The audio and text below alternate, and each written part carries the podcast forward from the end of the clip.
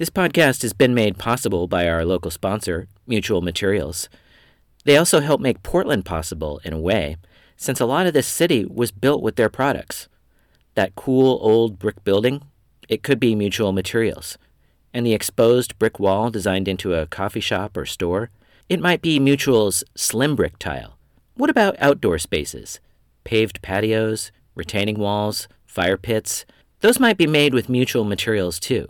For over 120 years, Mutual Materials has been building beauty that lasts across the Northwest.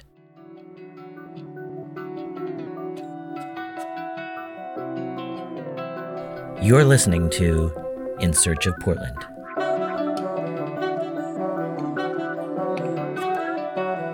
This is a personal journey exploring the Rose City's architectural and cultural landmarks, forgotten gems, and the dreamers who populate them. My name is Brian Libby, and I've spent 20 years writing about local architecture and the arts. On season two of this podcast, we'll continue talking with a diverse group of creative minds and community leaders about how Portland became Portland and where we're headed.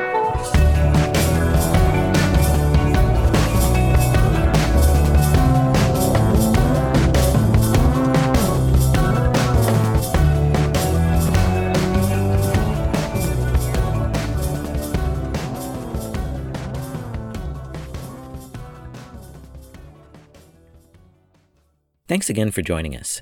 For this final episode in our second season, we're going to do something new return to a building we've already featured on In Search of Portland. That's because this is a building I especially love, and one with more stories to tell. I'm talking about Veterans Memorial Coliseum, as it's officially been known since a 2011 renaming, but of course, most of us still go by the simpler original name, Memorial Coliseum. As we talked about in the first podcast episode about this arena, the Coliseum has probably hosted more famous 20th century performers and athletes than any other Portland building.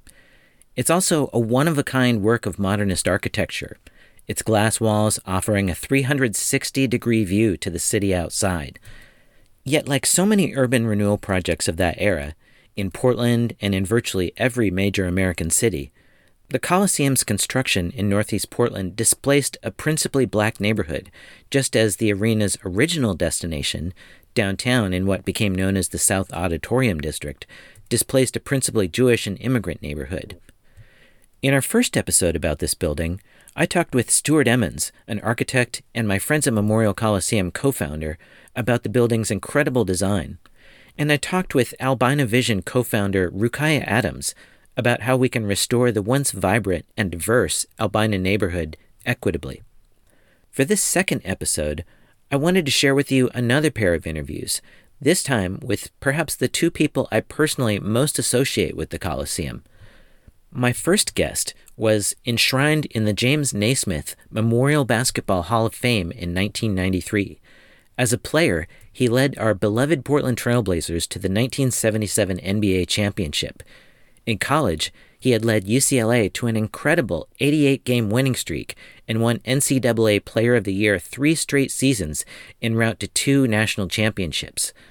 More recently, he's enjoyed a second career over the past two decades as one of television's most iconoclastic sports commentators, calling college basketball games for ESPN that go far beyond the realm of most sports commentary. He brims with passion, not just for basketball, but for wild nature, for politics, for music, and for life. I'm talking, of course, about the great Bill Walton. What an absolute blast it was to talk with this guy. To this day, the Blazers have yet to win a second championship, although in the 90s they came very, very close on a couple of occasions with some great fast breaking teams led by another Hall of Famer, the great Clyde Drexler. Even so, the fact that 1977 has stood alone for nearly a half century makes Bill Walton all the more an enduring folk hero here in Portland, having long since made peace with the team after injuries and mistrust caused a rift between player and team at the close of the 1970s. As famously chronicled in Pulitzer Prize winning writer David Halberstam's book, The Breaks of the Game, Walton's cascading injuries eventually led to a breakup between the Blazers and their star. Today, though, it's kind of an ongoing love fest. When I interviewed Walton for this talk over Zoom, he was wearing a t shirt replica of his red 1977 Trailblazers jersey. I gotta be honest with you. I've had the good fortune to interview numerous celebrities over the years movie directors and actors, senators and governors, other famous athletes. But talking with Bill Walton was having an audience with perhaps my greatest childhood hero, or at least number two after the Fonz from Happy Days. Growing up, my family even hung a Bill Walton Christmas ornament from our tree each December, although somehow, quite appropriately, the figurine's foot had become broken. Like any Blazer fan, sometimes I wonder how many championships Portland would have won if Walton had been able to stay healthy. At least two titles seems to be a pretty good bet. Yet, if that were the case, Bill Walton wouldn't exactly be Bill Walton. While we all cherish that championship trophy from 77, Walton's fleeting time in good health and his frequent spot on injury lists is indelible to his persona, and the fact that he has overcome so much injury and pain, both during and after his playing days, is perhaps as much a testament to the man as the trophies he's won. There was a time about 10 years ago when Bill Walton's back was so painful that he could only lie on the floor 24 hours a day, 7 days a week. That he's such an irrepressible optimist now, so overflowing with good cheer, despite all the pain he's experienced, is perhaps his greatest quality of all. Now, though, let's listen to a brief audio clip of Bill Walton in his prime in the 1977 Championship Series. In part one of our two episode look at the Coliseum, we played you a Bill Schonely game call from Game 6, the game when Portland won the title. But now let's listen to a lesser known moment that did prove pivotal. It's from Game 3 of the finals, on May 29, 1977. It was the first game in the series to have been played at Memorial Coliseum after the first two were held in Philadelphia, both won by the 76ers. No team at that point had ever come back from a 2 0 deficit, so this third game at the Coliseum was especially crucial. Portland led by just two points at halftime. And in the fourth quarter, it was a merely four point game when two Bill Walton alley oops got the Blazers going, en route to what became a 129 107 win, and the first of four straight Portland victories en route to the championship. In both plays, Philly defender Darryl Dawkins, a man who became famous for tearing a backboard to pieces, was between Walton and the basket Dawkins was perfectly positioned to make a defensive play. But in both cases, Walton extended high into the air, touching the ball with just the slightest tip of his finger over Dawkins to get the ball in the basket. Here it is. Be thinking that way. 91-87, 9:30 to go. Walton on the lob. Oh, he got it in. Bill Walton got it in. Twardzik and Gross. What a sequence for the Blazers. Walton again, twice in the basket. I can't believe that first play. I can't believe he stayed with it. Let's watch this first one. What a play by Bill Walton on a great super pass by Bobby Gross. He leads it up. Walton's in the air, falling away, controls it with his fingers in the basket. Now let's watch the next one off of this great steal. A lob pass to Walton. Super pass again by Twardzik. It's a different angle on the first one. Tips it in, and the Blazers have come back. That was broadcaster Brent Musburger and commentator Rick Barry calling Game 3 of the 1977 NBA Finals on TV for CBS. My second interview guest is perhaps best known for her 2019 solo show at the Portland Art Museum, featuring exclusively works about and depicting Memorial Coliseum. I'm talking about Avantika Bawa, a multidisciplinary artist, curator, and art professor who came to America about 25 years ago from her native India. After receiving a Master of Fine Arts degree from the prestigious School of the Art Institute of Chicago, she's seen her work exhibited at galleries and museums in Portland and all over the world. I actually had the honor of writing the catalog essay for Avantika's Coliseum exhibit at the Portland Art Museum, and I began by noting how the arena's minimalism lent itself to artistic depiction, writing, quote, Avantika drawings show the grid-like geometry of the Coliseum's facade as part of not just a modernist architectural tradition, but also a common language with minimalist visual artistic traditions from Agnes Martin to Donald Judd, and the Coliseum's curvy concrete seating bowl as an organic curve to juxtapose against a rectilinear glass box.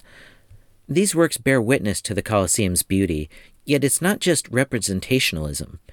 Her imaginary views of the building can actually feel more real than photos. Many years ago, the Coliseum was captured by the most acclaimed American architectural photographer of the 20th century, Julius Shulman. Bawa's drawings stand beside these priceless images as an equal, yet apart from them by offering a more personal take that renders the Coliseum's simplicity even more simply.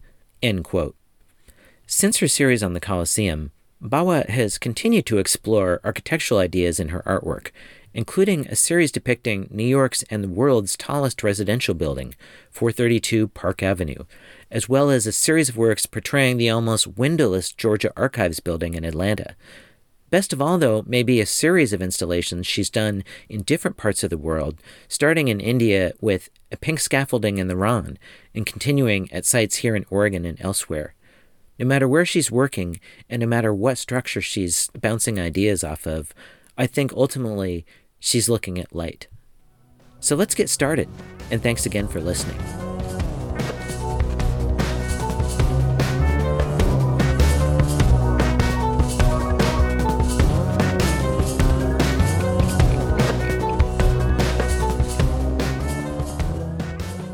I'm here. Okay, great. How, how you feeling today? Uh, how's the weather in San Diego?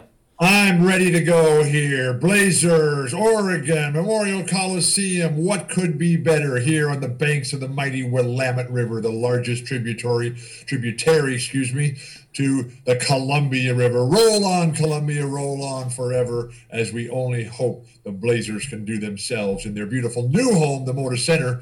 But it was a while ago that we used to play all the games. Everything in life used to emanate from the Memorial Coliseum, the Veterans Memorial Coliseum, in honor, naming rights for the veterans, the proud Americans who fought for the United States of America in World War II and Korea. How you doing, Brian? I'm doing great, and thank you so much for joining us on the show. And uh, uh, I think you know what a pleasure it is to be talking with you as a, a lifelong Blazer fan. And uh, um, I'm a Blazer fan.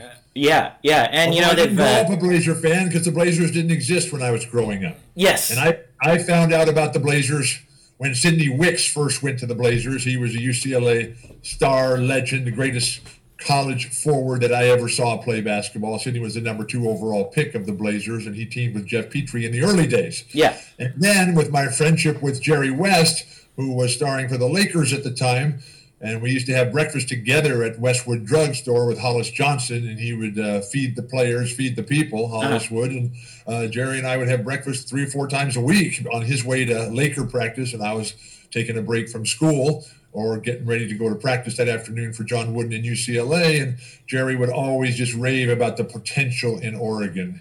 And Jerry had come to Los Angeles from West Virginia. And what an eye opening experience that was for him, as it was for me when I first went up to Oregon. Absolutely incredible. And I can remember the very first basketball game, Brian, that I ever watched was Yeah. the 1965 NCAA championship game between UCLA and Michigan. Now, we grew up in a household without a television set. My parents uh, have zero interest in sports. My dad has passed away 17 years ago, but my mom is still alive, 94 years young, going strong as can be, and still living by herself in the family home, just 10 minutes by car and 45 minutes by bicycle from where we live now in the north edge of Balboa Park in my hometown of San Diego. But the way that the Bruins played that day, I was just 12 years old. And it was a situation where I knew about basketball. I had never seen it played on television by anyone else. I had listened to it a lot on the radio. I had read about it constantly in the newspapers. And but I was not aware so much that the game was in Oregon. I, I- was aware that UCLA was playing, and I had a chance and privilege to watch them play. yeah, But and the way that the Bruins played that day was emblematic of the Oregon spirit. And now, over the course of my life, I've been able to study a lot about it. The other two teams in the Final Four that year, 1965, wasn't called the Final Four that in those days. Yeah. It was just called the NCAA tournament.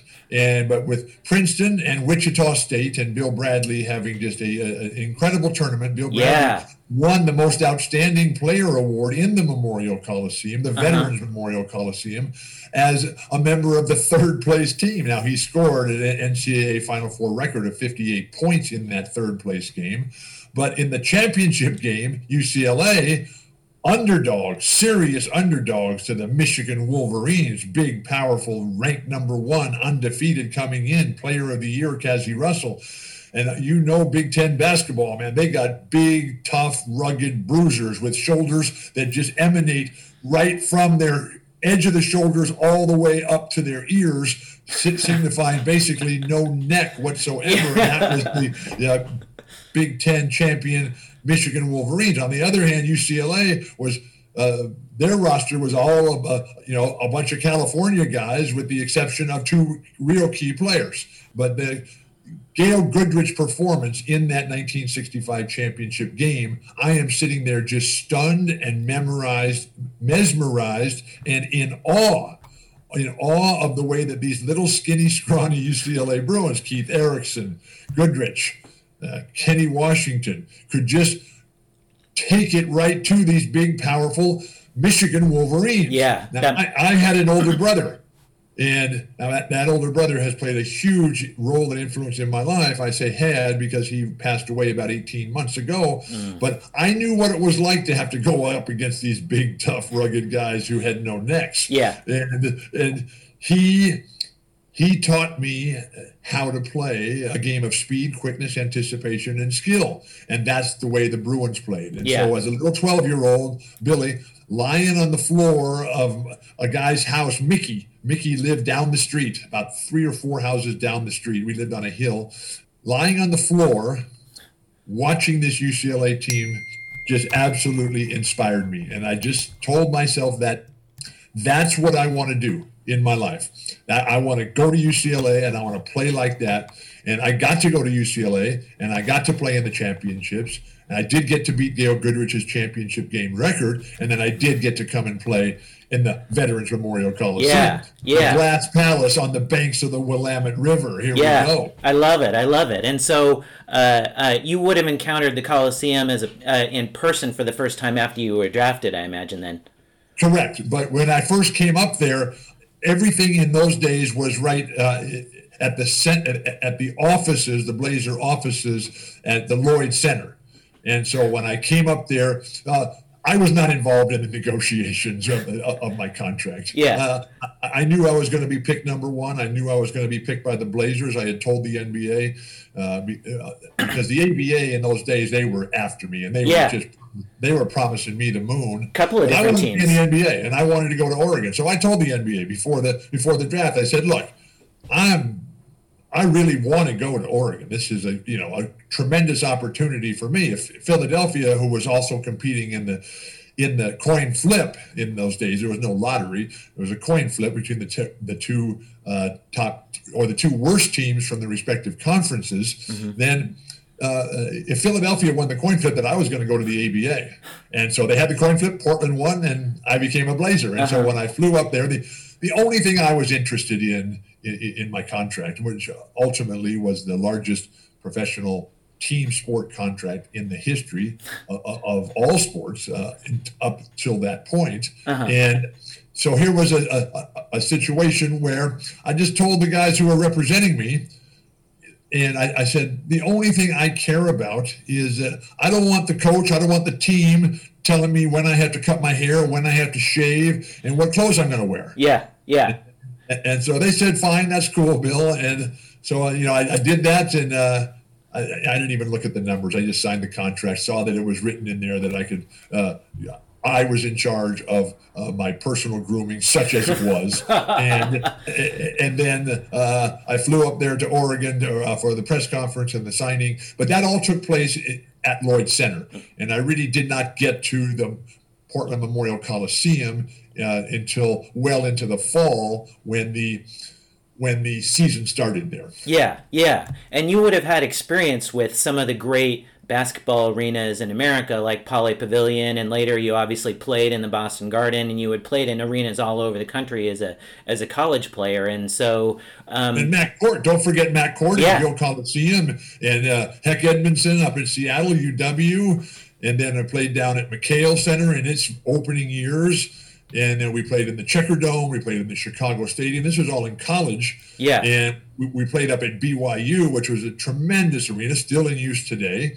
And uh, but I love history and I love tradition. And, and, and to know all that's gone down and, and, and to witness to witness just how beautiful that building is, the Glass Palace. And you know, and you come in and out, and the river's right there, and it's and the architecture, the style, the intimacy, and uh, the the ability to go in there and be a part of the game as Yeah. a fan. Yeah. And and the Blazer fans. I mean, I, I knew about the Oregon fans from our uh, remarkable battles with Oregon and Oregon State. Yes. At Gill Coliseum. Yeah. Well- well- there. some of the uh, there was there was one big upset of UCLA. I want to say was it at Mac Court or, or at Gill Coliseum while you were playing? It was both. It was the lost weekend. Oh my gosh! It was the day the Earth spun backwards. Yeah, yeah. You were probably like a loss. What is that? you know, great, we had one of the great teams ever. And of all the teams I played on at UCLA, our senior season, our senior squad, uh, that had the most talent. yeah, yeah. Ironically, given that you didn't win it that and that year. was the year. That was the year that we lost four of our last 17 games, and the crowds there at Mac Court and Gill Coliseum, and they were just ecstatic, and we were crushed. We were devastated, but our team had fallen apart. I had suffered some major injuries. There was team chemistry problems. There was coach. There was problems between players and the coach, and so it, it just wasn't happening at all for us. Yeah. that senior year. We still had a chance. We still had a chance to win the championship, but there's a lot of uh, ifs and coulds and shoulds in this world, and and, and that's uh, right up there at the top of my list. But still, you know, like I was uh, watching Gonzaga's run before they lost in the championship game this year, and there were people sort of intimating that if they were to go on and win the title, maybe you could make a case for them as as the greatest team of all time. And I thought, try going eighty-eight and zero, like UCLA did during your I've sophomore learned, I've learned. I'm 68 years old now, Brian. I, I've learned, and a, a young person like you, your whole life has been shaped by ESPN. And so, and, and at ESPN, everything is ranked, rated, and compared, and everything is either the best or the worst. And that's not the life I live.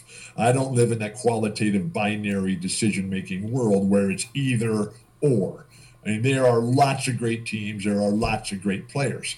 And this Gonzaga program and this particular team this year, oh my gosh. I mean, just spectacular to watch. They Yeah. ran up against a better team, Baylor, in the championship. And Baylor, that was the best example of team basketball. Baylor and Scott Drew and all the players that they had this year, the whole program that I've seen in a long time. Yeah. And they were determined. They had a, a plan, they played with purpose.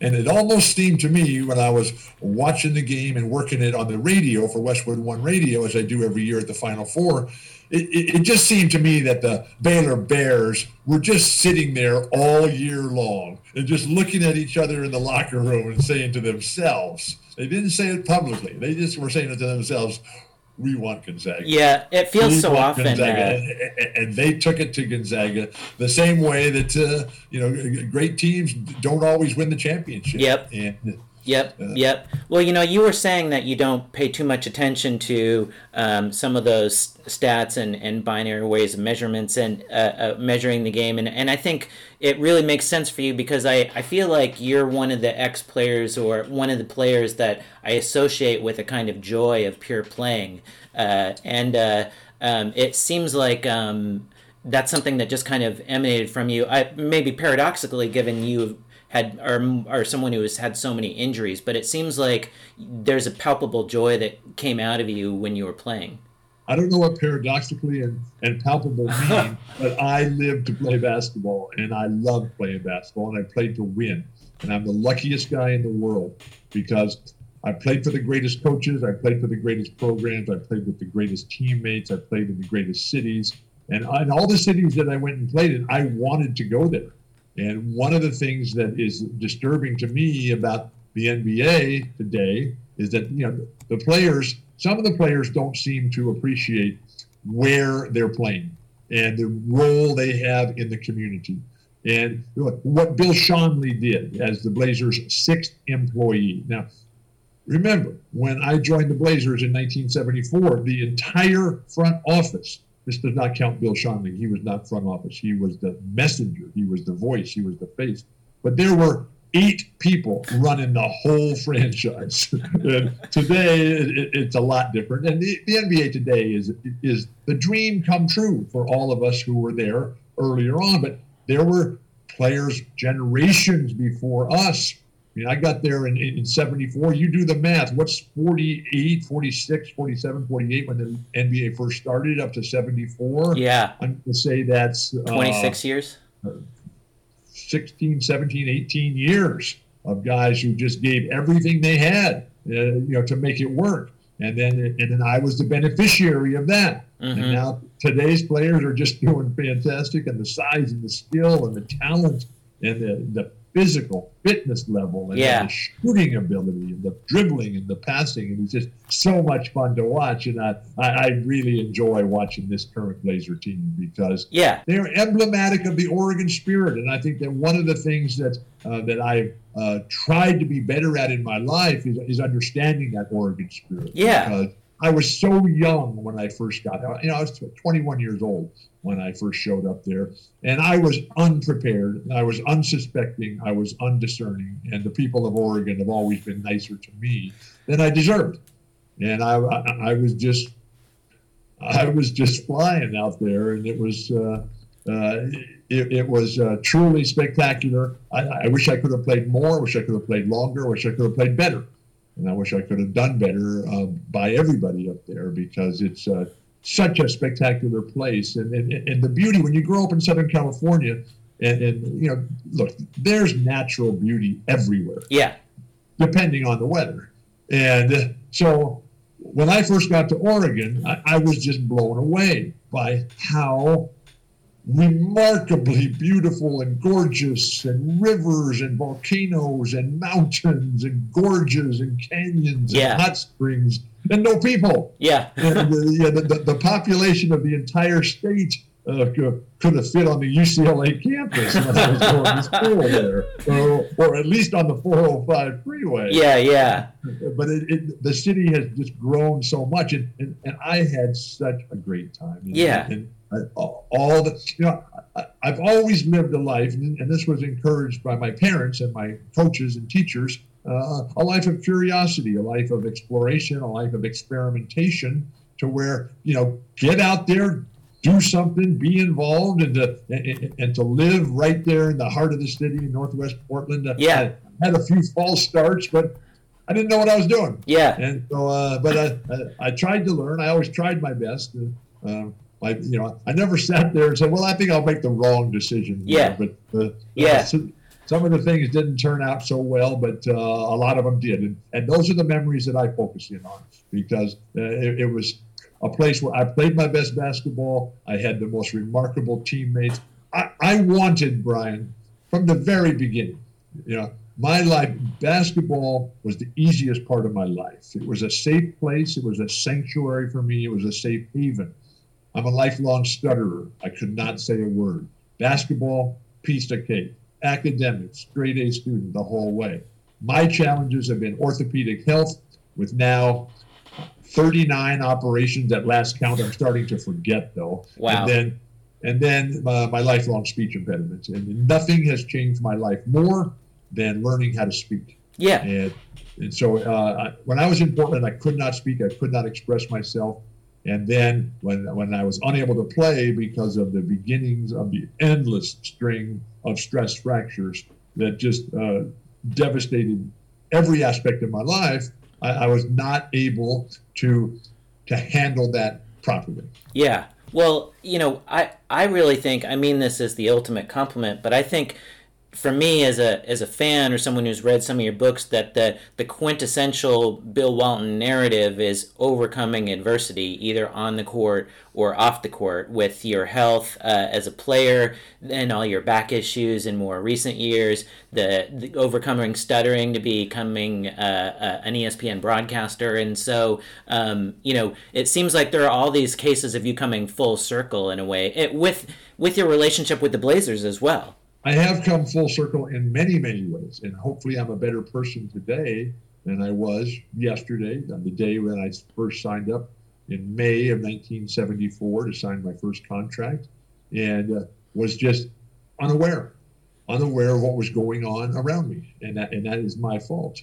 And but the the growth, the evolution, the development, and all the things that go down in your life that, that change you because as you stand at the fork in the road and realize that you know you have to make a choice right here. Those those choices they all have ramifications, and when you say that uh, that my life is defined by overcoming adversity, I would hope that I would have a greater level of positive contribution than just recovering from failure, but to try to do the right thing at all times. Mm-hmm. That, that mm-hmm. is the the the level of honor and the standard of excellence and perfection that I try to live every day. Now, I never quite get there, but my career has been marked by meteoric climbs to the top, followed almost immediately by catastrophic health crises that have taken me right down to the bottom. And that happened a, a number of times in Oregon. You know, it was, I, I couldn't play enough. I started off okay. We did not have a, a, a good uh, chemistry on the team. We did not have a good mix on the roster. Uh, Lenny Wilkens, Tom Meschery, the great coaches at the beginning there, they were not allowed to do the things they wanted to do, they thought needed to be done to make us a, a much more successful team. The fans were, were slow to come around to the way we were playing. Uh, but then uh, changes were made, and they hired Jack Ramsay. They made all kinds of trades. The roster was completely revamped in, in his dream and his vision all the same things that Lenny Wilkens and Tom Meschery were pushing and promoting, and then bang, it, it worked. Yeah. And it worked a, uh, by a multiple of an incalculable margin. And that, and you knew it too, like because uh, I was just reading in Jack Scott's book, like uh, um, there was a uh, the end of the regular season, there was a game where you had clinched the Blazers had clinched a playoff spot, and you said in that press after the game, you said, "I think we're going to win the championship." Yeah, well, you, you, you always think that. And so with with uh, Maurice Lucas, who's the greatest Blazer of all. Now, Bill Schonely is the most important Blazer because he spread the message. And I really hope that the Blazers put a big statue of Bill Schonely right out in front yeah. uh, of the Moda Center because he, he deserves it. Without Bill Schonely, there is no Blazers. And and he is just such a spiritual force of nature. But but Maurice Lucas was the greatest teammate that I ever had, and he loved Oregon, man, and Oregon loved him. Uh-huh. Wherever Maurice went, uh, they loved him uh, as long as he was on their team. If he was on the other team, and they hated him. and and that uh, that game where you clinched the playoff spot, like uh, he apparently had the flu that day, and like you called him in the book, it describes you calling him on the phone, and he's so delirious, like he almost he at first he doesn't even recognize your voice because he's got such bad flu, and he still played that night. Oh well, Maurice was the toughest dude ever. I mean, he was big, bad, rough guy, and everybody was terrified of him. Yeah. And you know, Maurice had two.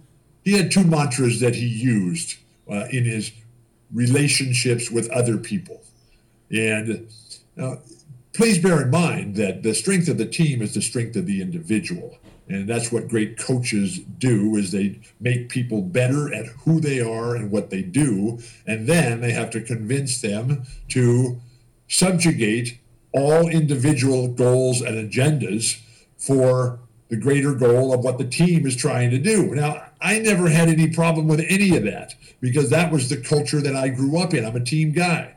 I spent my whole life dreaming about being part of something special, and I had that on a number of times. In elementary school with my first coach Rocky, high school with Gordon Nash at Helix, UCLA, John Wooden.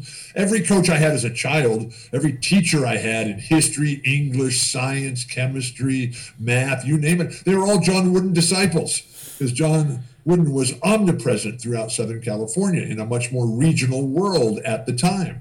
And then here was Maurice Lucas, who was such a towering pillar of strength. And it, whenever there was a, a, a, crisis, whenever there was a catastrophe, whenever there was a decision that had to be made and responsibility that had to be assumed, Maurice Lucas would lean into the group, look around, and he would say, I'll take care of this. And he did. And when things still did not go his way, Maurice would ramp it up a little bit more. And then he would call everybody together and look look at everybody and say, "Hey, things aren't going right. If we don't turn it around right now and things don't go my way, our way immediately, he'd look at us and say, I'm going to kill you guys on the spot. And nobody ever doubted that he did. Uh-huh. Greatest teammate I ever had. And Larry Bird was the greatest player I ever played with. Kareem was the greatest opponent I ever had. But Maurice Lucas, man, uh, and you talk to anybody who ever played with Maurice Lucas, and they have exactly the same relationship, interpretation, and sense of who this remarkable human being. Yeah, one of the he uh, was more than he was more than a human being. He, he, he was like the Columbia River. He was like the, the, the molten lava that's underneath the, the surface of the earth, just looking for a big volcanic eruption to come right out. Uh-huh. Uh, his very first game at the Memorial Coliseum. I mean, he, you know, he, he, he threw down a reverse slam dunk in Kareem's face at the buzzer to win an exhibition game. And the, the rest is history. we never lost another big game while either one of us were both healthy healthy. Yeah, yeah, and you know, uh, I it reminds me. I wanted to also ask you. You know, it you, you guys are having a lot of fun, and and yet you're also under a lot of pressure. And I wonder if there was ever time to like. Uh, to, to go out and see a concert or to blow off some steam and go camping. Like, uh, I wonder if you yeah. ever saw a concert at the Coliseum. Uh, like, First of all, uh, let's talk about pressure. I love pressure, and if you don't love pressure, this is not the place to be. And uh, the, don't pick basketball as a life, as a career. Don't pick really anything that I know. I mean, pressure is everywhere. And, uh, but you're you're also a human being that has to have a broad based, fully rounded life. An, an experiential life, an experimental life, a curious life. And so I went everywhere and did everything, and it was fantastic. And it was all it always served as a, a, level of inspiration, of knowledge, of motivation, of healing, of community, of being part of something. And so, I mean, the number of concerts that we went to at all over Portland, so many great venues, none better than the Memorial Coliseum, and uh, but uh, but but also just. Uh, the spirit of the Coliseum, in that you know the same people worked worked the concerts as worked the games and George working the parking lot. I mean, George was the coolest dude ever. Some of the games I'd ride my bike to, and I'd yep. I'd, I'd leave it there in one of the storage rooms just inside the door. But uh, George was just on top of everything, and, uh-huh. and, and he was always there, always with a smile, and he gave his life to make other people happy. Because when you're coming to the game I mean, the determination and the focus and the concentration. You don't want to be stuck in traffic. You don't want to be worried about anything other than getting to that game, getting in the locker room, getting dressed, and getting out on that court and let's play ball. Don't slow me down. Don't ease me in. She brings me coffee. She brings me tea. She brings me every darn thing but the jailhouse keys. And that was George in the parking lot, man. So we knew that everything was taken care of, just the same way it happened in the neighborhood, where the way that people at the restaurants, our neighbors, at the parks, the movie theaters, the grocery stores, they were just so tuned in to uh-huh. everything we were doing. And the Blazer Maniacs, I mean, at the end of the day, we won the championship because we had Maurice Lucas, we had Jack Ramsay, we had the Blazer Maniacs, and nobody else did. Uh-huh. I'm watching today's games and, and, and, the fans, you know, now that they're back in the arenas and getting more and more each and every game, mm-hmm. that it, it is so fantastic because I love playing in front of the fans. Yeah, yeah. I mean, uh, uh, I've thought about that so much in the last year as as being unable to go to sporting events myself. The the the the special power that a crowd of people has when they all um, are feeling the same thoughts and, and the same and they emotions. believe and the and, and, the Blazer fans would bring the signs no crowd I've ever played in front of brought signs like that now the Grateful Dead crowd is a different crowd and they bring all kinds of stuff of their own yeah. to help enjoy the the show, the party, the scene, whatever it is, the game. But the the Blazer Maniacs, man, they would come with the signs. Uh-huh, uh-huh. We remember those signs, and they were so creative and so inspirational. And well, they were part of the team, and it, it was fantastic. And, it, and they made us better than we could possibly ever be on our own. Mm-hmm. And, and, and that atmosphere inside the Memorial Coliseum oh my gosh, and, uh, and just with everybody so close. And, uh, and, and it can go from full volume where it was basically just white noise that would make your skin just tingle and feel like you were superhuman and nothing would be able to ever stop you and you would never be tired again to all of a sudden it would be eerily quiet and you could you could hear you could hear a fly on the other end of the building, it would get so quiet. And, and the control that the fans had, the control, the impact that they had on the other team, on us, on the refs, on everybody, on the writers, it, it, it was a thing to behold. And uh, I will forever be able to say, I was there. Yes. Because because when I go around, I mean, I, am a public person. I, I, mean, I'm out there. The pandemic has slowed that down a lot, but it, I'm back out there again now. I'm fully vaccinated and going full speed ahead one more time. But you know, I, am out there, and uh, invariably, I will run into to people who just come up to me, Brian, with this dazed look in their eyes, and they'll just say. I was there. I was there. and a lot of the times it was they were in the Memorial Coliseum uh-huh. or, or, they were in the, the Paramount Theater over on Broadway at the closed circuit broadcast. That's right. And, and how fun and, and and all the restaurants that would support us and, and you know, you talked about the camping and the rivers and and all the natural beauty that we tried to explore all the time. And, mm-hmm. and, and, there were just so many other people in Oregon who were willing to help us and to accommodate us and show us where to go, whether it was a hot springs, whether it was a special trail, whether it was a, a, a good spot to, uh, to stop by the side of the river and get a good, cold, fresh drink uh, of, of, of the water coming right off one of the glaciers on one of the volcanoes volcanoes. Yeah. Oh my gosh, uh, just spectacular. And then to go up to government camp and, and, and to see the architecture up there and, yeah. and how much, how much that life in Oregon is emblematic of that pioneering spirit,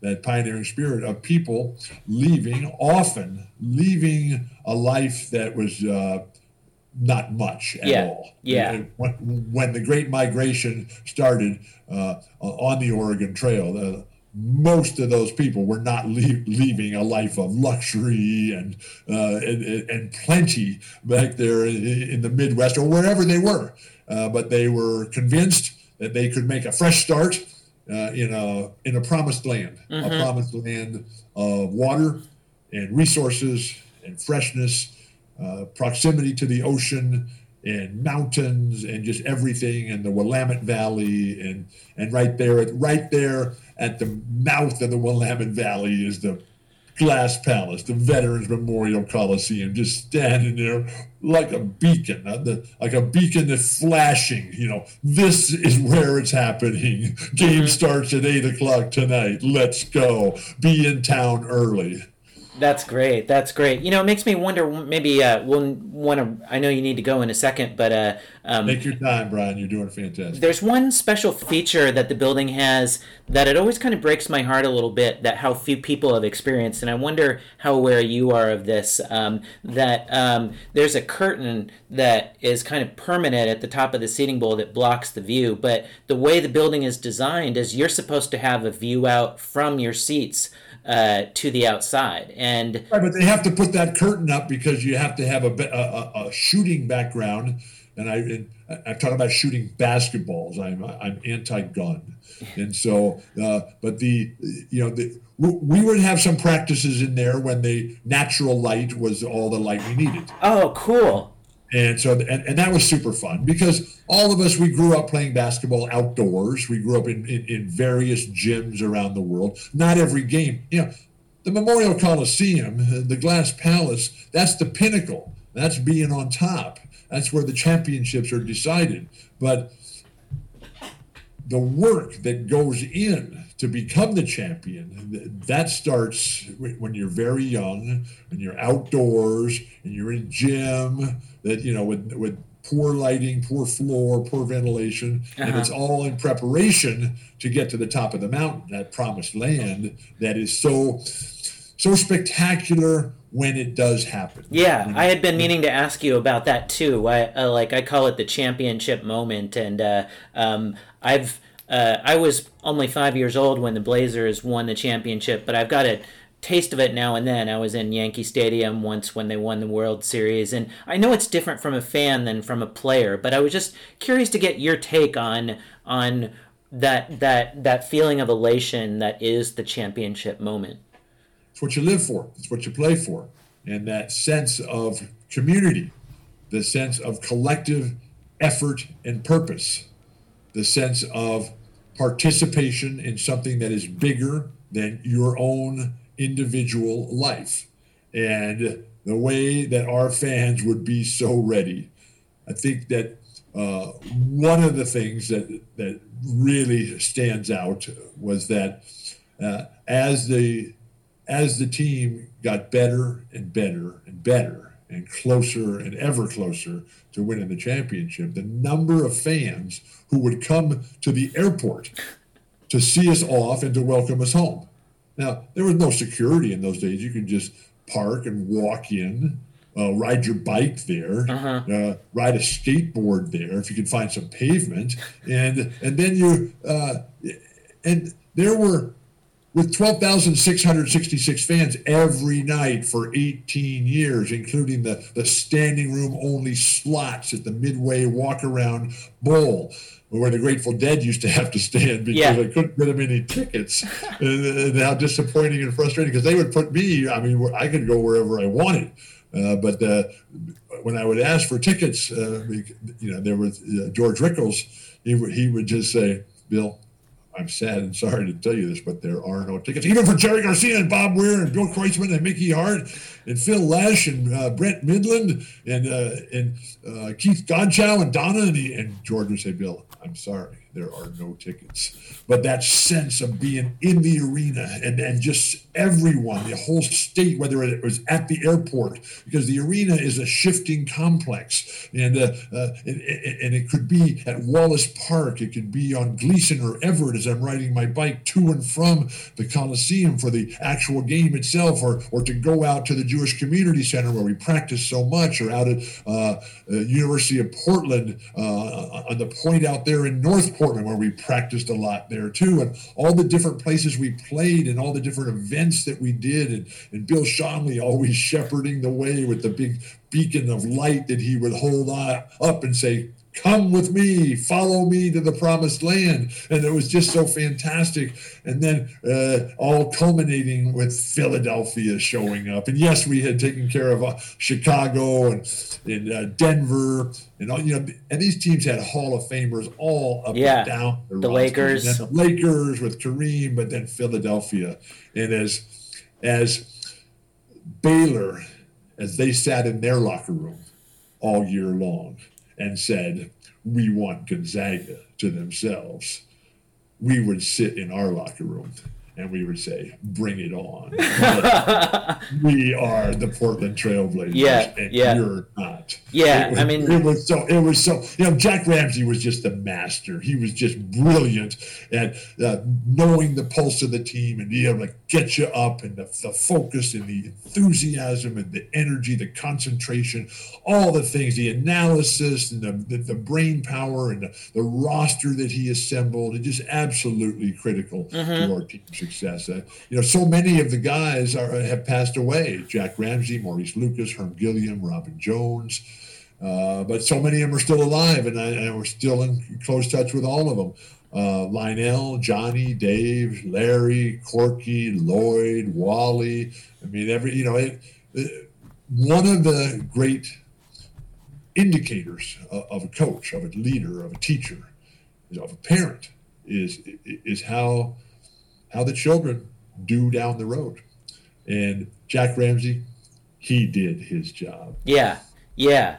Uh, I wonder if you could talk a little bit about Jack because you you had already been coached by the greatest college coach of all time, uh, and you spent time later on with people like Red Auerbach and K.C. Jones. And what was the particular talent that Jack brought? Jack had everything, and Jack had a, uh, a different understanding of, of, of the role of the coach than the other coaches I played for. Because the other coaches I played for all came from a playing background. And Jack played, but not at a high level. I mean, the highest level he got was the Eastern League, and that was just uh, for you know a, a, short period of time. But that doesn't mean that there's only one path to the top of the mountain. I mean, there's uh, lots of circuitous routes that you can take. And, and Jack, you know, who coached Wilt, who was the general manager for Wilt in Philadelphia, Jack uh, at St. Joe's, Jack up in Buffalo, later on after Portland, he was in Indianapolis and with ESPN forever. And you know, yeah. wherever Jack went, he made everything better. Yeah. And, uh, but you know, John Wooden was the first great player in the history of basketball. Lenny Wilkens, please read his book Unguarded, absolutely brilliant. And Tom Meschery, tough, fierce guy, uh, competitor, and just a fighter for uh, truth, justice, and, and, and goodness. And then uh, the Clipper coaches that I played for, superb, Gene Shue, Paul Silas, Don Chaney in particular, and then K.C. Jones and Red Auerbach. Now, Red wasn't a player either. Right. Uh, he, he played a little bit early on, but he he wasn't a, a player of, uh, of significant historical import. And so here he was, you know, Red and Jack, uh, uh and there was a bitter rivalry between Red and Jack. And uh, but but but Jack Ramsay, man, that guy, he he taught me things that I did not know existed. And you know, uh, when you come from the perspective of being a great player, uh, you know, you see the game one way, and, and, you see the preparation and the development, and, and then when you come from the from a technical side and, an education side and a teaching side, the way that Red Auerbach and Jack Ramsay came, that uh, it, it's different.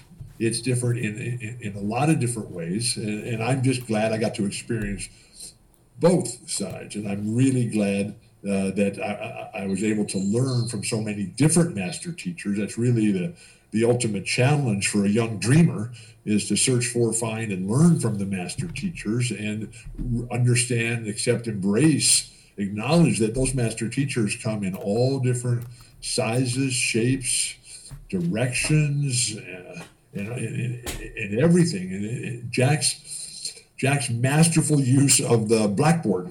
You know, the coaches, you know, I played for, we never used the blackboard we never we never watched film. Uh, you know, we watched games not together. We watched games at home on our own. Uh-huh. But there were so few games on TV, and most of the games on TV were our games.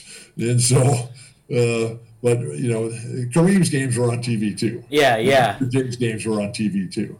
And so we, uh, we would watch them, and the Boston Celtics were always on TV too. Mm-hmm. And so to you know to play against the Boston Celtics, to play for the Boston Celtics, and and just how you know how special that's been in my life. And six of my coaches are in the Hall of Fame, and uh, more would be if my body had held up.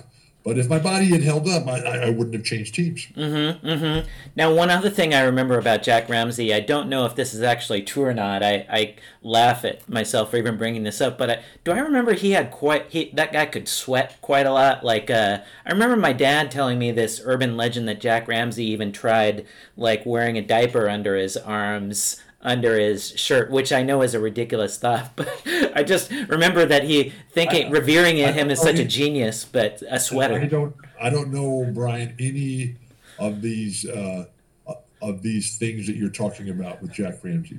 I do know that I'm a sweater, and I do know that Wilt was the most prodigious sweater of all time, and number two was Moses Malone.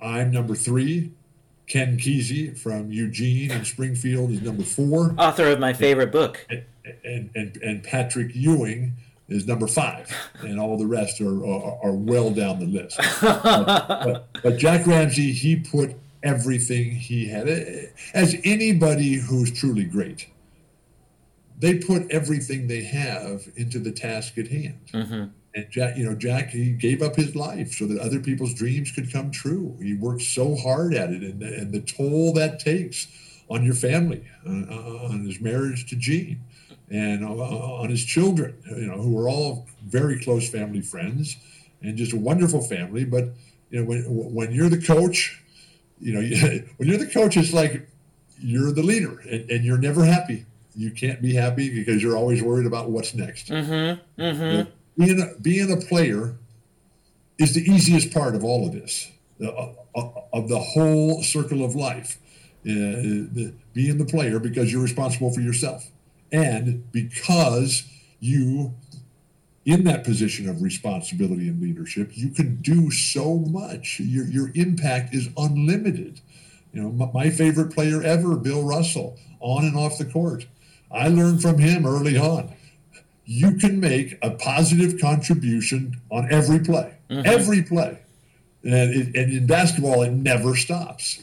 And it, you know, it, it's how hard you want to work. It's it's how you see the whole uh, conflict. It's how you see the, the competition. It's you know, it's how you prepare, how you practice. Uh, what are you capable of doing? And you know, I, I just wish that my body had been able to carry the load of the dreams that I put on it. Mm-hmm. Because in my life, the only thing I wanted was more more of everything, more of the Blazers, more of the Clackamas River, more of the Sandy River, more riding my bike down to the beach from down to, from Northwest Portland, mm-hmm. going through Vernonia, where Larry Steele's got his his basketball camp out there for the children, and finding these back roads throughout the Willamette Valley, or up and down the coast and go, getting on the big Nestucca River or the little Nestucca yeah, River. love it. And, I just saw the Nestucca a couple weeks ago or the Imnaha River when you're out in the circumnavigation of the Wallowa Mountains. Yeah. The John Day River, the land that time forgot. Yes, home of the fossil beds. I, I, I just, you know, I just wish. You know, I spent half my life in the, half my adult life in the hospital, and you know, and that's that's not what I was hoping for. That, that was not my plan. But it I, seems like it I gives you want more. I just want more of everything, including more of the Memorial Coliseum. Yeah. And I and I want uh, and I want that place to be utilized. I want that place to be maximized because it's a fantastic entertainment venue. Yeah. And and, and to see the reverberation that, that they've done, to see the national uh, landmark and recognition that it's received, and to see the, the upgrades that have been uh, done so far. But that's so far. But as any of us knows, who, who's got a, a an older building, an older dwelling, an older house, an older whatever, it takes work and mm-hmm. it takes constant upkeep. And uh, I just uh, I, I, admire and I credit and I recognize the efforts of the people of Oregon to try to uh, to keep the dream alive, because when people believe about the dream and and when people are committed to the dream, anything is possible, and that's the Oregon spirit. And you and and you dream about the people who came to Oregon and the incredible an arduous journey that they came on mm-hmm. and not knowing what what it was going to be like at the other end. Yeah. They were going to go for it. I mean, the Grateful Dead, they wrote a song. they wrote a lot of songs. Sure don't know what I'm going for, but I'm going to go for it for sure. Yeah. There's no time to lose. Let's get going out here. Who's going to be the saint of circumstance that's going to take us over the top? The tiger in the trance. Yeah. Yeah.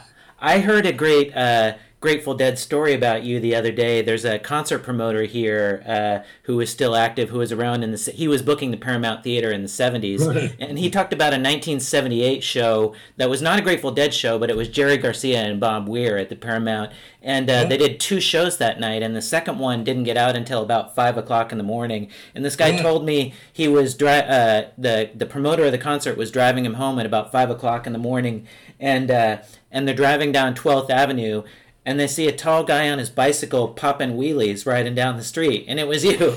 That was uh, me. You were you had it was five o'clock in the morning, and you were riding your bicycle down Twelfth Avenue, popping wheelies.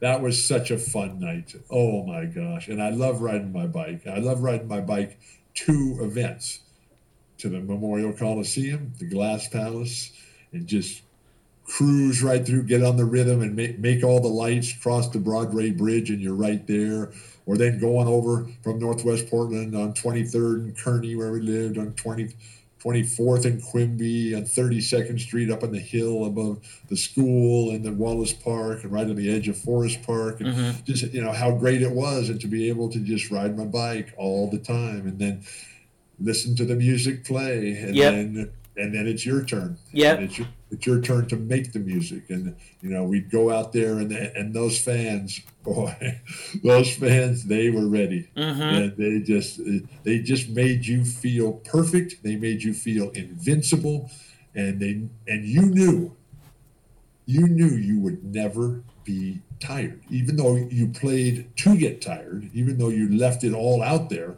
When you needed something more, the fans would be there for you to lend that help. Yeah.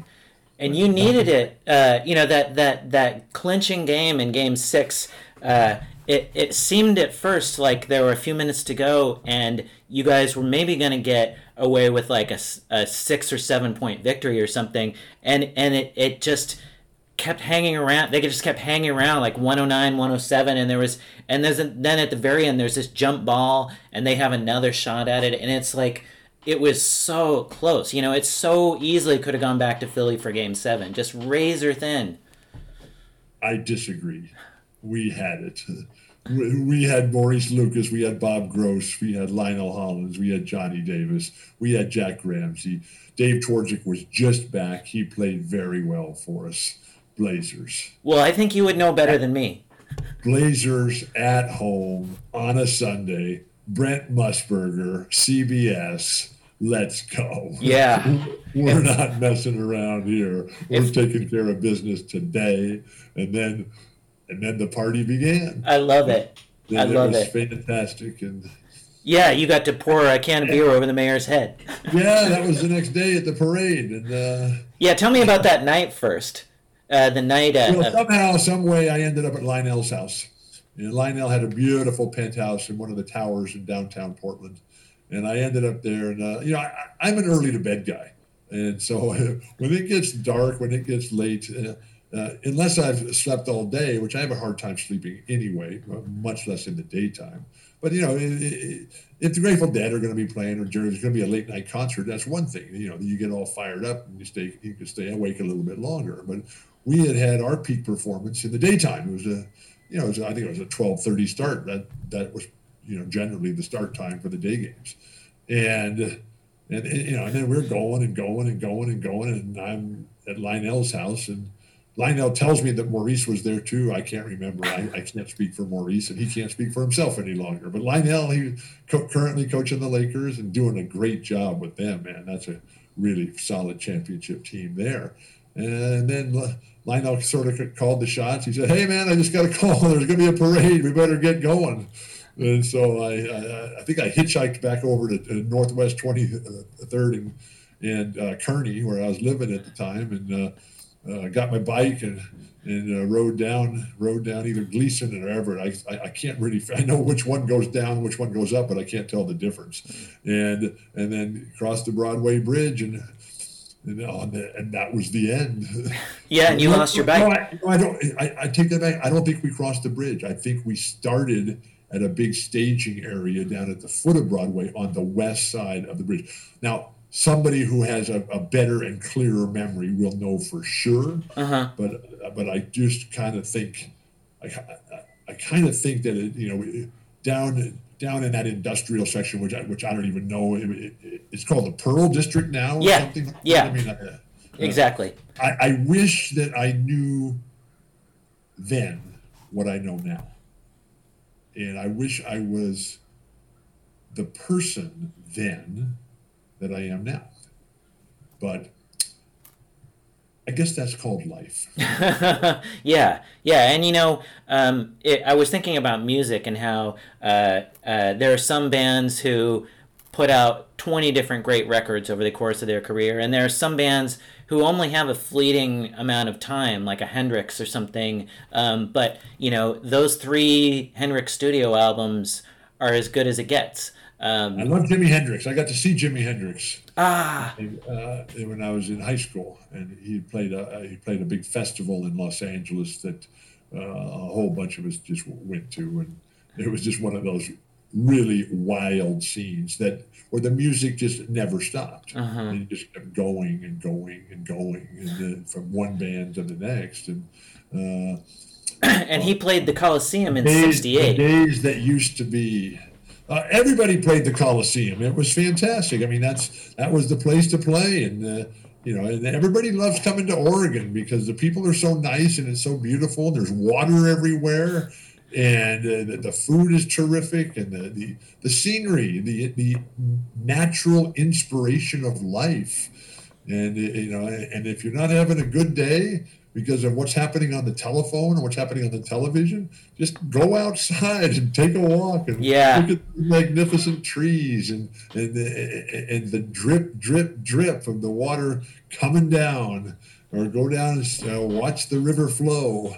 I'm going to be thinking of you when I get on my bike this afternoon. I love to ride my bike uh, through what's called the Springwater Corridor. I don't think it would have been here when you were around, but basically the uh, down by Oaks Park, this they they created a wildlife refuge right right along the Willamette from an old ra- a kind of rail trail. Like they've created a trail uh, where there used to be a railroad right along the Willamette, and so you can ride your bike. Uh, I wish I could show you actually. Like you can ride your bike. You're you're along the Willamette, but you're going through a, a wildlife refuge, uh, and then you come out at Oaks Park. But uh, you know, I've seen I've bald on eagles. I've I've seen on heron. Yeah. No, I, I, I, I try to get to Oregon as much as I can. And, and for those of you who are not familiar with some of the places that we're talking about, please read Marcy Houle's book called A Generous Nature. A Generous Nature by Marcy Houle.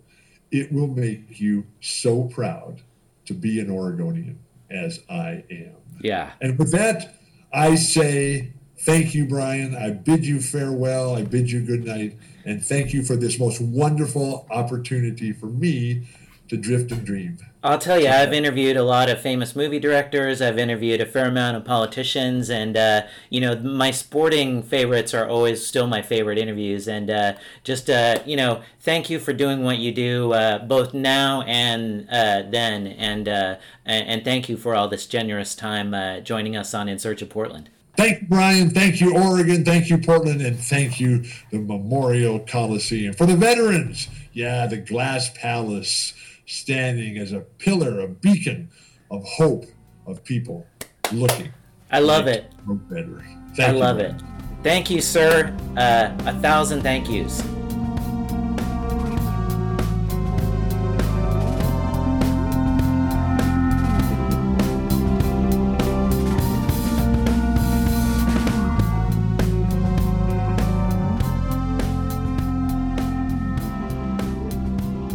In Search of Portland is also sponsored by Capstone Partners, which plans, finances, implements, and manages commercial real estate investments for investors and organizations across the Pacific Northwest. Capstone's roots run deep, with decades of experience and solid relationships.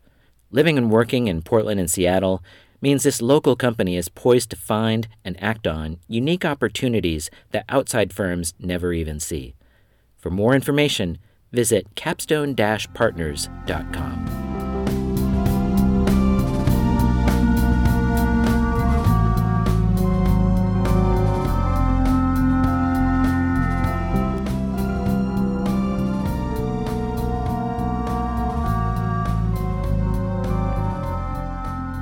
Avantika, thanks for joining us on In Search of Portland.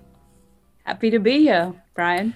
So, uh, when did you first become aware of uh, Memorial Coliseum, and and uh, could you talk about the process of developing an interest in the building that ultimately led you to to um, using it as a creative inspiration? When did you first encounter the Coliseum?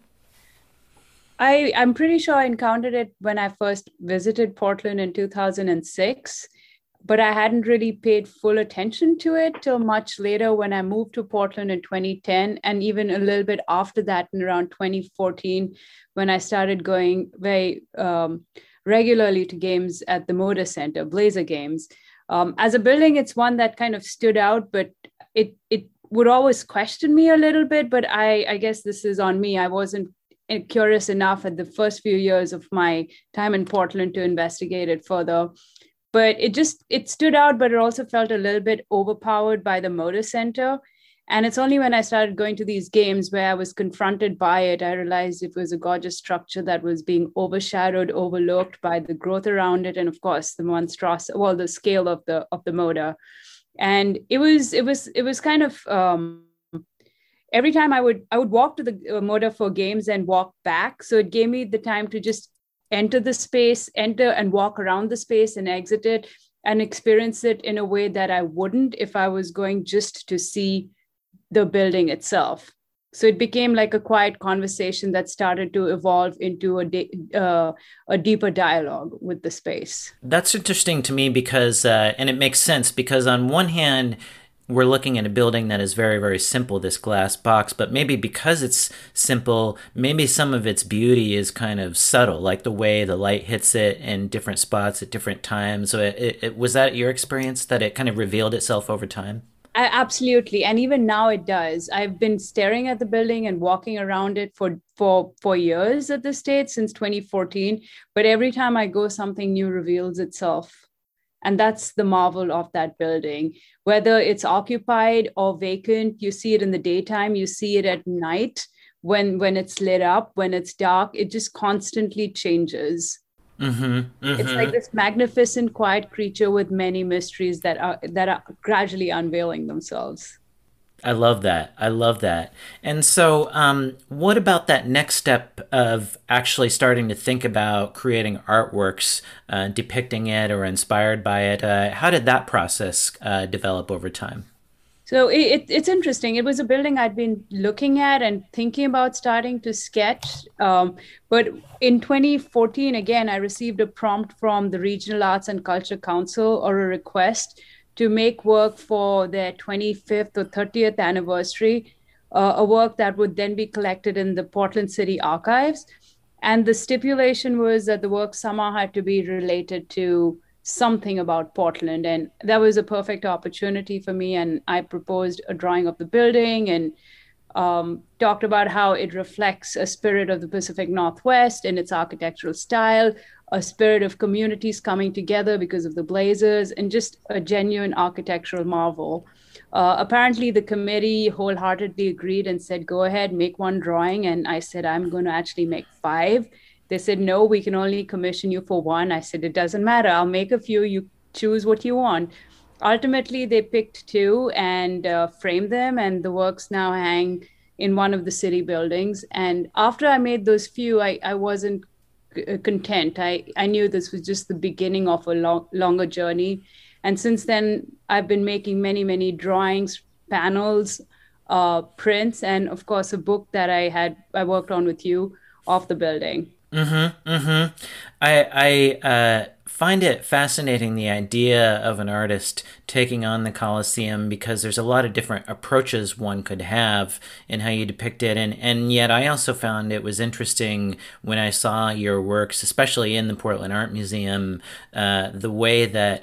Um, you know, one has the, the in tackling the kind of very linear kind of machine like perfection you know the the grid like um you're you're very good at drawing and so you could you could create quite straight lines but virtually no human can create perfect lines and so i really enjoyed the the in a sense the imperfections of the drawings even though they were so good like um because it in a way like um seeing the human hand there kind of reminded me of um how the uh, of the pristineness of the building itself. It's interesting that relationship, and it, it, I feel like I'm in saying that I'm I'm asking you something about maybe how we respond to modern architecture in general. That that kind of grid like geometry and the, the the kind of smooth surfaces you know like it isn't like an old building that has all this ornament or something like that it's it's like the clean lines and some of the sharp highly resolved details are, are what become interesting, right? Right. And you think it's a perfect space, which it is, architecturally it is, but when you go experience it, you see changes because of the terrain and the weathering. And the same idea when translated into drawing or painting. Um, I'm not a machine. I'm making drawings. I'm not making digital drawings either. So it took me a little while to embrace the imperfection or the honesty of the hand and also the the impact of memory. And i say memory because one of the drawings which i think you have right now it missed an entire block of the Coliseum because i just forgot to include it. And after the drawing was over i said why are there only 11 sections when there should be 12 and i obsessed at that time with its perfection was ready to destroy it. But my curator uh, Grace Kook-Anderson was was vehemently opposed to that and said no let the the imperfection be part of the honest rendition of this work.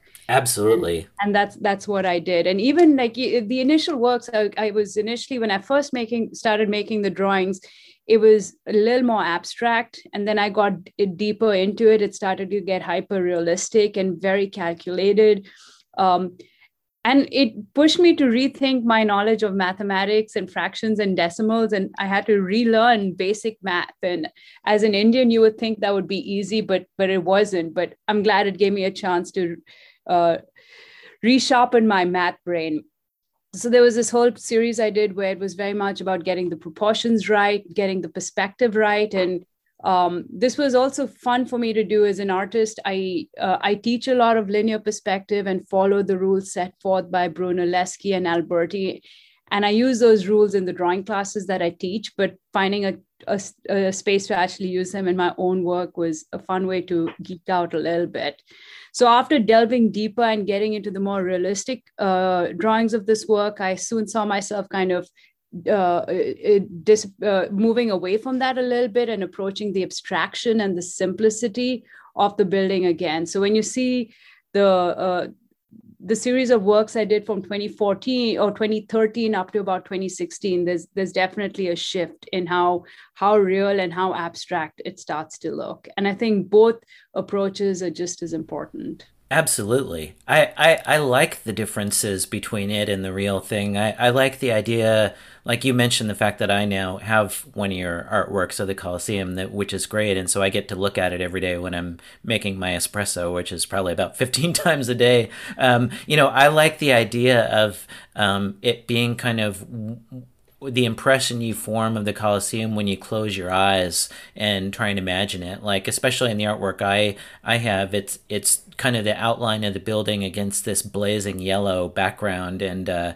um, it it almost feels like if I made like a flag of Memorial Coliseum, then that could be it, you know. And and so it the the like when you close your eyes and imagine something it, it inevitably gets reduced to something and it may not necessarily be a photographic picture in its accuracy but um, that that's what makes it interesting in a way. Right and i think just to go back to an interview you did a few years ago you could reduce the Coliseum to a circle in a square yes. what it is. And i i love the simplicity of that. And what's also odd and fun is when you walk around the building or when you see it, one can't imagine that it's a square. It feels like a long, thin, long rectangle, but in actuality, it's a square. But unless you're using drone footage or flying above it, you don't get to see the squareness of it. Uh-huh. So again, I like how it has so many facets to it and the many layers in which it constantly unveils itself the experience Absolutely. of walking around the building outside and also walking inside the arena are very different. Uh huh. Uh huh. Um, by the way, I, would like to back up a little bit and and ask you a question about your Blazer fandom. Uh, I think it's uh, I think it's so great that you've embraced the team. Like, not a, it's not always a given that when someone moves as an adult to a new city, that they adopt that team kind of a, as a, a love of their own. And so, um, could you walk us through becoming a Blazer fan? Oh yeah, and yeah, so this is great. I, I I've, always been interested in in athleticism and sports, but never I haven't followed a team for a very long time. I've been in the United States for 25 years, and you know, been fascinated by the Bulls when I lived in Chicago. But the irony is, I never went to a Bulls game, which is ter- tragic because the Bulls won a few championships right when I was there, and I, I don't even remember it. And people are appalled when I tell them that. and then I lived in Atlanta, another great city for sports. But it's only when I came to Portland, the city where you think no artist is going to really be interested in sports. I I got fascinated. I went to a game in April with a a friend of mine who's from the Netherlands, and here at the end of the game, uh, two international people walking around the, the Coliseum, just gawking at at the building and just loving the game of basketball. So there was something really nice about. Doesn't make sense for this foreigner to come to the US and love the sport so much, or someone who's an artist to get so into sports. But there was also something about the cadence of the game I love that I walked that I remember the moment when I walked into the Moda Center and I didn't feel like I was in Portland anymore. It was the crowd was really mixed. And and the the just the the cheer of the fans, it was it was a very surreal experience. And then once I walked into the arena, I think what made me fall in love with basketball right away was just the sound of the game the the sound of the dribble, the echoes, the people, the the the uh, acoustical experience was beautiful. And of course then just understanding how the game functioned and the fact that it was over within three hours unlike so many other sports that go on forever.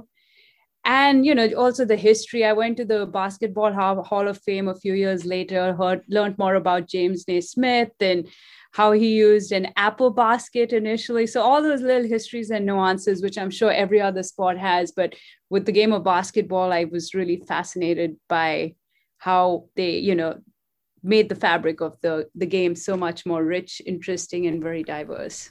Absolutely. I love all that. And um, basketball really has prolif- proliferated as an international sport um, a lot more than say american football or baseball even um, arguably. And um, uh, i love that idea that you mentioned of there being a kind of musicality to the sound of the dribble and the squeaks of the sneakers and the sound of a dunk uh, right um, right and uh, um, you know it makes me think of uh, growing up playing the game and and going to some of my first Blazer games uh, uh, during the 80s. Uh, I was a little bit too young to really appreciate the championship run when it was going on because I was only about five years old in 1977. But I had a very visceral sense of the Clyde Drexler era uh-huh. in the 1980s and, and seeing um, that those great teams. Uh, and and uh, um, there was such a speed. Um, to the kind of fast breaking offense that the Blazers had then, and um, um, uh, and even before those days, the the I, I always kind of marveled um, going to arenas, and also you know this is true when you go to sometimes to the theater or other types of um, spectator venues. But I, I do think what you said is is really part of the magic of an experience at a building like the Coliseum or others. In that year, you are getting a kind of melting pot of people from from all over the community and from different walks of life and different income levels. And so, um, especially in Portland, where um, let's face it, it in, in, some measurable demographic ways, it's not a very diverse city, at least compared right. to you know New York or San Francisco uh, or a lot of other U.S. cities. And so um, there are times like when you go to the Moda Center or Memorial Coliseum or to the Portland State University campus or to other places where you do get um, more of a sense of, of all kinds of different communities being there together. Pioneer Courthouse Square, maybe sometimes, or Waterfront Park. But it, I think it says something about the power that those places have in our society. Right, right. And also I I live in Portland, but I work in Vancouver and again at the Moda Center seeing people from Southwest Washington coming together with with Portlanders, people from the suburbs. It's like I, I don't think there's anything else that really and it's so apolitical for the most part. And I again basketball just as a as a sport stays away from a lot of those things, which makes it, in my opinion, an even more noble sport. And it, it's truly uh, the quintessential North American sport that is now being embraced by everyone. But uh, speaking about the Blazers, as, as an artist, I'm obviously very interested in logo design and graphic design. I think we have the best logo. I agree. I we do. I, I wish we hadn't changed it because I almost preferred it before it slid. You know, um, you have the five streaks in opposing directions. For those listening, just Google. Well, you should know what the blazer looks. Logo yeah, looks the like. the pinwheel the pinwheel yeah but before it was even angled i like that even more but i i still think what we have today is one of the best logos.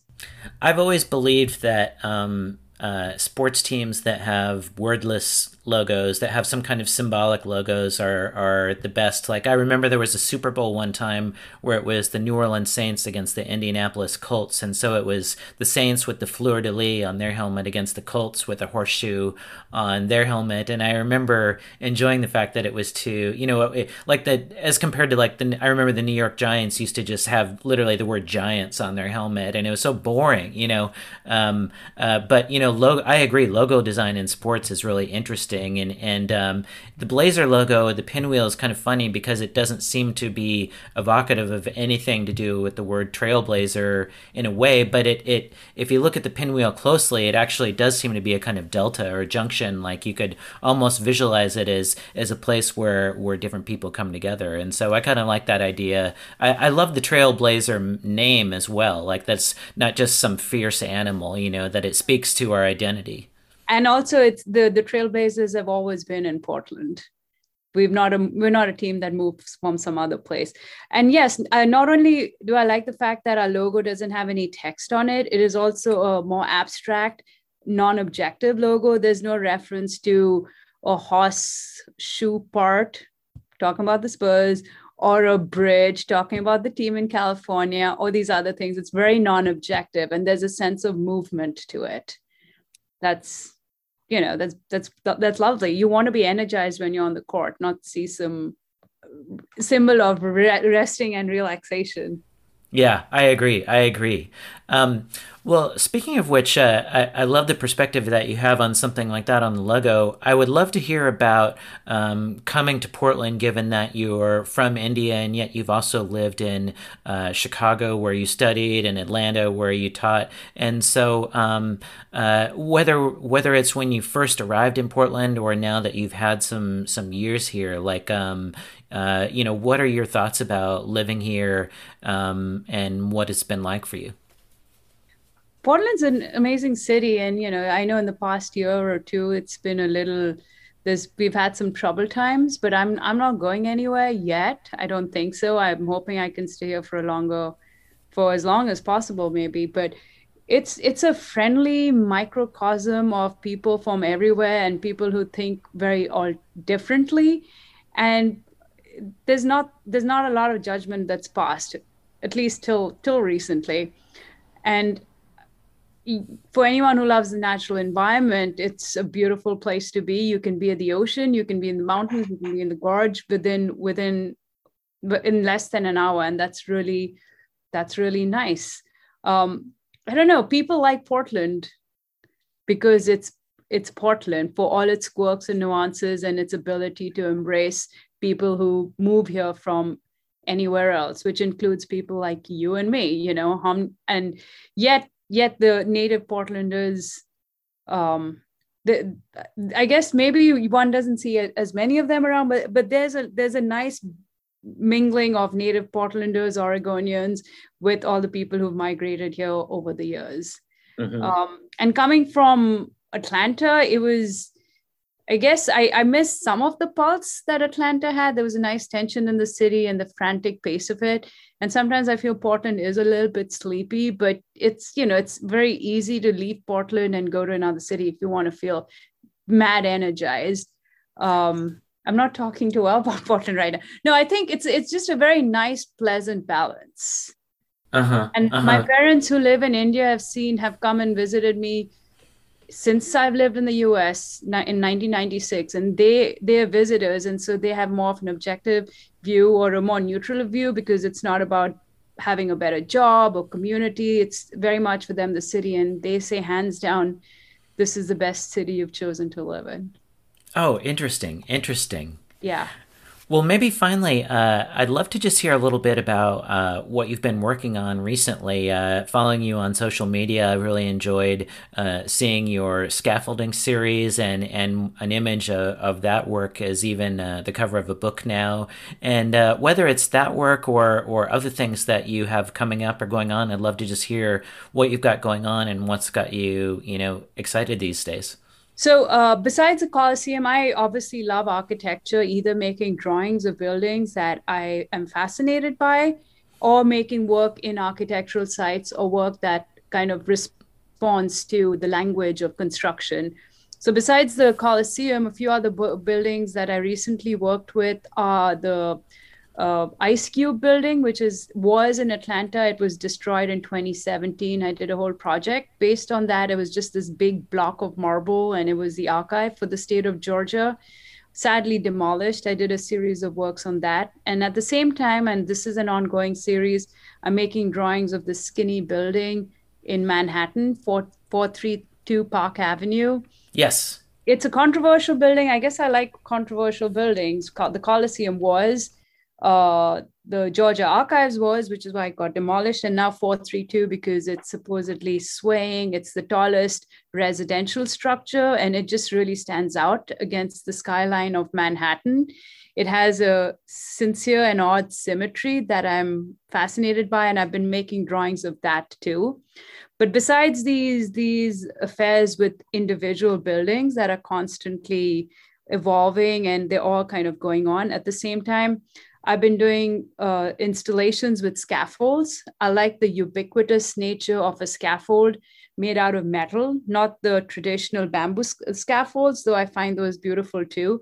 My interest is in metal scaffolds that I have created installations with in, in India, in, um, in Ashland, Oregon, in Astoria, Oregon, and uh, uh, not too long ago in at the Rann of Kutch, which is this vast salt desert on the in the western side of India. It was it was an installation that I did in December 2019 in a very open landscape, white a very white landscape with a pink scaffold.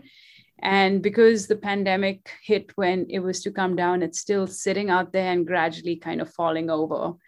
Um, so during the pandemic, since I couldn't do more work with scaffolds, I started printing them with in metal and in also plastic and made these micro installations around the coast of Oregon. And very recently, I installed a show at the University of Kentucky in, in Le- Lexington. It's a show with May Tevett, curated by Stuart Horodner. It's called Template uh, Days, and it basically features a series of my mini scaffolds. Mm-hmm. And and in November, I'm in a group show at the Bellevue Art Museum uh, called, um, it's the Bellevue Art Museum's biennial, and it's called Architecture and the Built Environment. And I'll be showing some real life scaffolds and countering them with some mini scaffolds, embracing my inner Austin Powers and mini me by showing the big and the micro version of both. Yes, yes, and you know, there's there's to me uh, a through line, a connecting thread um, when I look at your artworks through the years that um, uh, each each each one is completely different and yet they all make sense together. And i, I wonder maybe just finally if you could talk a little bit about um, the the fascination that you have for some of this um, you know, obviously the scaffolding in the Coliseum have a kind of rectilinear grid-like quality, but it's more. I, I sense that your interest is more than just grids. Uh, but you know, uh, could you talk a little bit about some of those um, broader ideas that that um, pique your interest? Um, again, it comes down to how I, I occupy or converse with architecture and space. So with the Coliseum and 432 and the Georgia Archives, I'm literally drawing and responding to those fascinations with marks on paper with the installations of the scaffolds i'm creating trying to create a new conversation with the site or the land And another series of work that I haven't talked about is these wall drawings that I do. It's literally just shapes on a wall, paintings on a wall. And that, in a way, is like making a mark on the architecture. So all of them are, all of these different facets of working reflect my different ways of engaging with architecture. Um, I, besides the scaffold series, just last week I did a, a, wall installation in Lombard, Illinois, which is a, a suburb outside of Chicago. And it's for a new museum, the Na- National Indo American Museum, which is going to open in two weeks. And basically, what I did was make these big, super pink dots on a wall outside of the building and in, in the interior space as a way of just send, creating a sense of marking the space and creating a sense of movement from the interior to the exterior while also alluding to a sense of growth because it's like dot dot dot mm-hmm. and continuity. So i don't know if that answered your question but yes it's it's all about flirting with challenging uh, architecture and just you know debating dialoguing. It's it's all about the built environment and the landscape. I love that. I love that. Um, i feel like by reducing that to some simple geometry and forms that um, it sort of allows me to see not just the Coliseum differently, but but to see, like you say, the landscape itself differently. So um, I really enjoy your work, not only the Coliseum, uh, but but uh, the other explorations you've made. Thank you, thank you. Well, again, uh, in the meantime, though, uh, Avantika, thank you so much for joining us on In Search of Portland. Thank you, thank you, Brian. Go Blazers, go Portland. You bet. Cheers. Yes, yes, yes. Take care.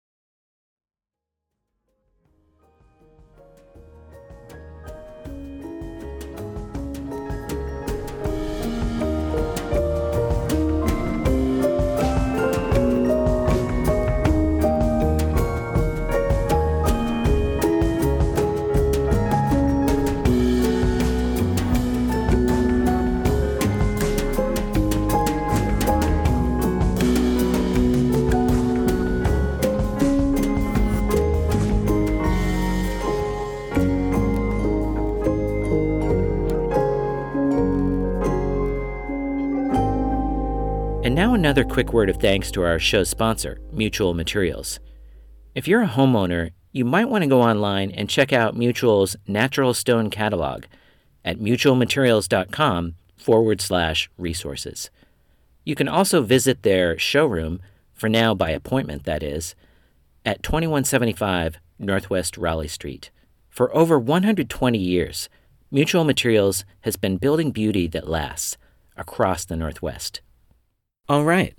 Thanks again to the great Bill Walton for joining us on the podcast, and thanks again to my talented friend Avantika Bawa.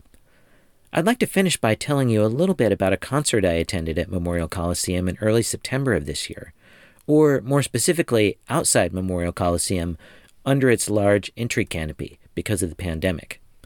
It was an opera called Sanctuaries, composed by jazz musician Darrell Grant and directed by Alexander Gedeon, with libretto by Anis Mojgani. Sanctuaries is about gentrification in North and Northeast Portland, particularly the string of urban renewal projects in the mid 20th century that decimated the Albina neighborhood, including the Interstate 5 freeway, Emanuel Hospital, and Memorial Coliseum. Let's listen to a brief audio clip of Sanctuaries.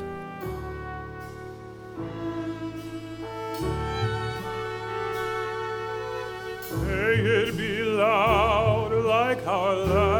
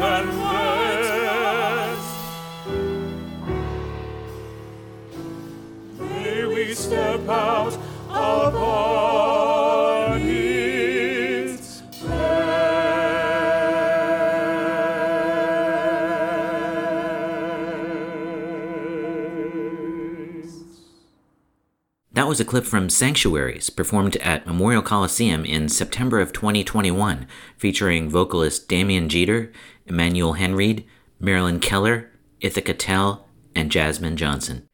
I had the honor of interviewing Darrell Grant and Alexander Gedeon a few days before the Sanctuaries premiere. In my conversation with Gedeon, we explored the notion of a shift in our collective thinking about places like Memorial Coliseum. Its heroic modern architecture is still powerful, but that narrative exists alongside the real story of its origins. Gedeon said, quote, Aesthetics can't be divorced from ethics. That's what the last couple of years have meant to me as an artist. Part of activism starts from looking at your own footprint in your work. End quote. Talking with musician Daryl Grant a few days later was also a treat because, as a jazz fan, I love albums of Grant's like the 1994 classic Black Art. Grant did not mince words. When I asked about how we could reconcile the displacement Memorial Coliseum caused with its great architectural beauty and incredible history, he told me, quote, the pattern in so many cities, paving over black and brown communities, is not something that can be ignored. The first thing we have to do is own that injustice fully, restoratively acknowledge that injustice. Then maybe we can talk about what role this structure is going to play in the city or the community moving forward. End quote. As much as I love Memorial Coliseum, or actually because I love Memorial Coliseum, I think Darrell Grant is right. The restoration of Memorial Coliseum and the broader Rose Quarter site needs to fully tell the tale of this place that while this is indeed a site with joyful memories, where the Trailblazers won the championship, where the Beatles and so many other musical icons have performed, it's also a place where people's homes were taken away. And you know what? Memorial Coliseum and the people who attend future games and concerts there will be better for it. The thing is, even tragic stories, when given the light of day they deserve, are in their way beautiful. After all, the Coliseum is far from the only great structure that has displaced people. Looking solely at other performance venues, for example, in New York City you can trace similar histories of black community displacement in the construction of both Carnegie Hall and Lincoln Center. Here in Portland, our tallest downtown tower, the Wells Fargo Center, sits on the site of the city's first and only segregated school for black students, the Portland Colored School. The Morrison Bridge off ramp sits on the site of what was once Portland's first black owned business, a clothing shop owned by Abner Hunt Francis. Yet no marking exists to tell these tales. Of course, I'm not saying that these patterns absolve the Coliseum specifically, but rather that the Coliseum can serve the community it once displaced, in part, as Darrell Grant says, by owning and acknowledging injustice, but also by being a resource for the community going forward. Luckily, that's what Veterans Memorial Coliseum was designed for. In the sunken gardens at the front of the arena are granite walls displaying the names of local soldiers killed in World War II and the Korean War. The idea was that this one of a kind arena, with light pouring in on all four sides, was all about togetherness and transparency, which, as it happens, is exactly what we need. Be it the 1960s or the 2020s, we all need to see the light.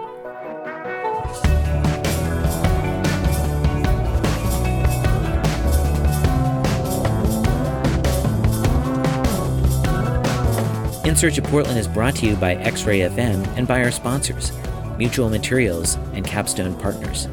Thank you to our editor and producer for this second season, Jonathan Covington Brown. Thank you as well to musician Chad Clark and his band Beauty Pill for providing all the music for the show. Thanks to Maxwell Griffin for designing our podcast logo.